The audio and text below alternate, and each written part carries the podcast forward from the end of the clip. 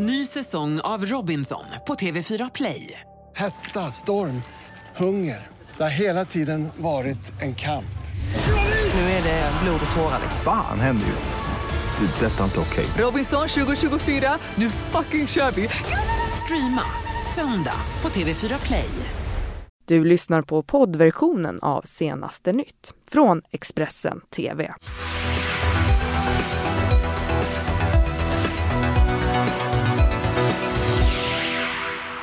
God morgon och välkommen till Senaste nytt eh, där vi har eh, otroligt mycket att erbjuda eh, denna onsdagsmorgon den 20 mars. Jag heter Johanna Gräns. Mm, och jag heter Ylva Johansson och det här det är morgonens rubriker. Kaos efter jättecyklonen, nu stiger dödssiffran. Våldtäktsmän och pedofiler får jobb på vaktbolag. Expressens granskning fortsätter. Och Disney köper 21st Century Fox för 71 miljarder dollar. Mm, men vi ska börja med detta. Det är nämligen så att en person som hade ramlat och fått en blödning mellan skallbenet och hjärnan sökte vård på Danderyds sjukhus men avled efter att läkaren missat att läsa en anteckning. Det här skriver Dagens Media. Och enligt Lex Maria-anmälan så tog den behandlade läkaren kontakt med neurokirurgen vid Karolinska Universitetssjukhuset som då rekommenderade behandling av patientens ökade blödnings blödningsbenägenhet. En följd då eh, av att personen tog blodförtunnande medicin. Mm, och rekommendationen den följdes dock aldrig eftersom läkaren alltså läste anteckningen från neurokirurgen. Inspektionen för vård och omsorg, IVOS, inledde nu en tillsyn eftersom att myndigheten inte tycker att sjukhuset utrett händelsen tillräckligt. Och eh, med det ska vi gå utrikes. Ja, men det ska vi göra. Eh, vi ska rapportera om den massförstörelse som fortsätter samtidigt som dödsfallen i sydöstra Afrika stiger efter den jättecyklon som eh, dragit fram genom Mosambik, Zimbabwe och Malawi som har fått namnet Idai. Cyklonen har skördat minst 200 dödsoffer och nästan 350 000 människor befinner sig i farozonen. Det här eh, säger Mosambiks president Philippe Nyusi enligt AFP. Mm, men efter en flygtur över området häromdagen så varnade Nyusi för att dödssiffran kan komma att stiga till över tusen personer. CNNs David McKenzie rapporterar. Cyclone Idai slammed into southern Africa late last week, cutting across countries and devastating entire cities. Beira, a city of half a million in Mozambique, in the epicenter of the storm. Aid agencies say 90% of it is underwater. The cyclone slammed into the city with winds of up to 175 kilometers or 110 miles an hour, destroying hospitals and homes and killing untold numbers. Some help is already there. Search and rescue teams are working tirelessly to get people to safety. The cyclone winds were bad enough, but the flooding is much worse, say aid officials, creating what they are calling an inland ocean. And the threat will increase as more rains set in. Beira's airport is open, but roads into the city are cut off and phone connections mostly down. Outside of Beira, nobody knows how many people are dead or injured, cut off entirely from help.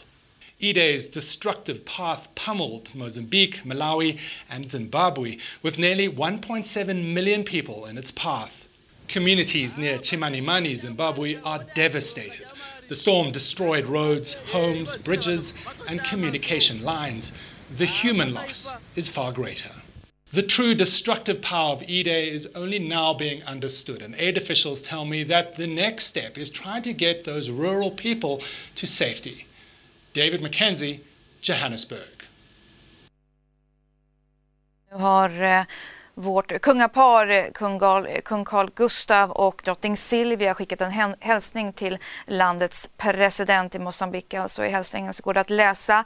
Drottningen och jag vill sända våra djupaste och varmaste kondolenser efter de tragiska dödsfall och den stora förödelse som cyklonen Idai alltså har orsakat den senaste veckan. Vi ska nu till Expressens omfattande granskning om eh, vaktbolagen. Mm, det stämmer bra. Den fortsätter nämligen idag för efter att vi avslöjat att vaktbolagsanställda hade direkta kopplingar till högerextrema rörelser eller spridit hat på nätet så kan Expressens grävreporter David Bas idag avslöja att anställda på vaktbolag på Flashback bland annat tipsat om sidor där man kan köpa droger på nätet. Securitas kräver drogfrihet av de som söker jobb. Men en person som jobbar med rekrytering på bolaget tipsar själv anonymt om knarkbutiker på nätet. Expressen kan nu visa hur flera personer med vaktbolagskoppling berättar ingående på Flashback om hur de tar droger och dopar sig. Expressen har granskat vaktbolagens personal och vi har kunnat avslöja minst 170 personer som har koppling till högerextremism. Vi har också kunnat visa hur fler än 120 personer är dömda för allt från misshandel till våldtäkt, rån och mordförsök och sen efter det fått jobb på vaktbolagen. Flera av vaktbolagen kräver uttryckligen drogfrihet av personer som söker jobb hos dem. Kravet framgår tydligt när Securitas rekryterar personal. Men Expressen kan visa hur en av de som arbetar med rekrytering själv tipsar om knarkbutiker på Flashback. Helvete vilket jävla tjack. Återkommande kund 100%. Rekommenderas till alla erfarna amfetaminbrukare. När Expressen pratar med vaktbolagsmannen nekar han först till att ha skrivit om knarkbutikerna. Sedan säger han. Det är mycket möjligt att någon har reggat sig mitt namn och mina grejer. Det är mycket möjligt. Men kommentarerna kopplade till honom både rent tekniskt men också till innehållet där han detaljerat beskriver sitt jobb och andra personliga omständigheter. På bolaget Europark så jobbar en man som för två år sedan försökte ta körkort. På Flashback berättar han att han har använt knark under flera år men under sex månader klarat drogtesterna. Transportstyrelsen vill att jag lämnar fler prover. Kan jag använda min flickväns piss eller måste det komma från en av samma kön? Jag har ju lämnat de där proverna och det har jag gjort med flygande resultat. Så att...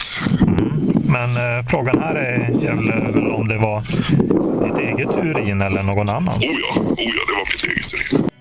Han berättar också att han lyckas lura sköterskan som gör drogtesterna. Hen har gått på min solskenshistoria om att nya familjen och jobbet har räddat mig från cannabisens fördärv. I det här specifika fallet så har ju han eh, sagt eh, precis det här inlägget som du refererar till. Vi har sett det och eh, vi kommer träffa honom för att se egentligen hur, ja, hur det står till med honom och hur, hur, hur det är, om det är som så att han missbrukar. Och sen får vi göra en bedömning utifrån det. Sen. Mm.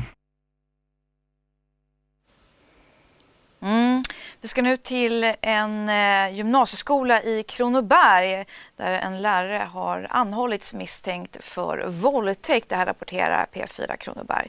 Den misstänkta våldtäkten ska ha ägt rum i april i fjol.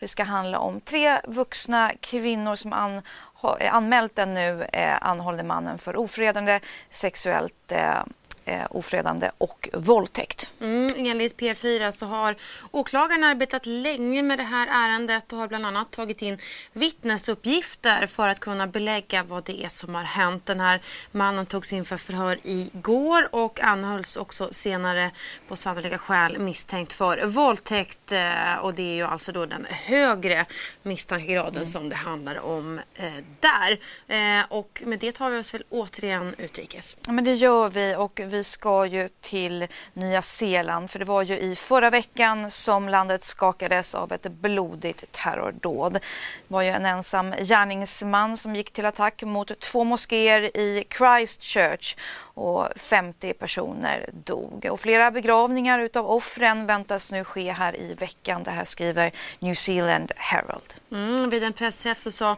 polischefen Mike Bush att 120 personer varit inblandade i processen att identifiera offren och citat återförena dem med sina älskade. Mike Bush han framför också eh, att polisen 21 minuter efter att de fått det första larmet eh, om den här attacken kunde gripa den misstänkte gärningsmannen. CNNs Ivan Watson kunde ge oss den här rapporten från Nya Zeeland. New Zealand's Prime Minister spoke in Parliament for the first time since March 15th, what she describes as the country's darkest day. And she had tough words for the 28 year old Australian man who's suspected of carrying out the deadliest terrorist attacks in this country's modern history. He is a terrorist. He is a criminal. He is an extremist. But he will, when I speak, be nameless. And to others, I implore you speak the names of those who were lost rather than the name of the man who took them.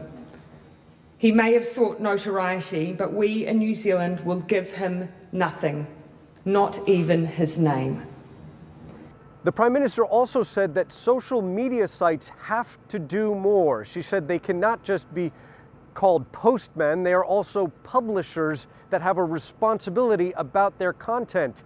And that was backed up by the three largest broadband providers in New Zealand, which published a joint open letter to the heads of Facebook, Google, and Twitter, saying that they have to take more responsibility for their content. Facebook has said, for its part, that in the first 24 hours after the attacks, it removed some 1.5 million copies of the video that the suspect live streamed as he started his killing spree.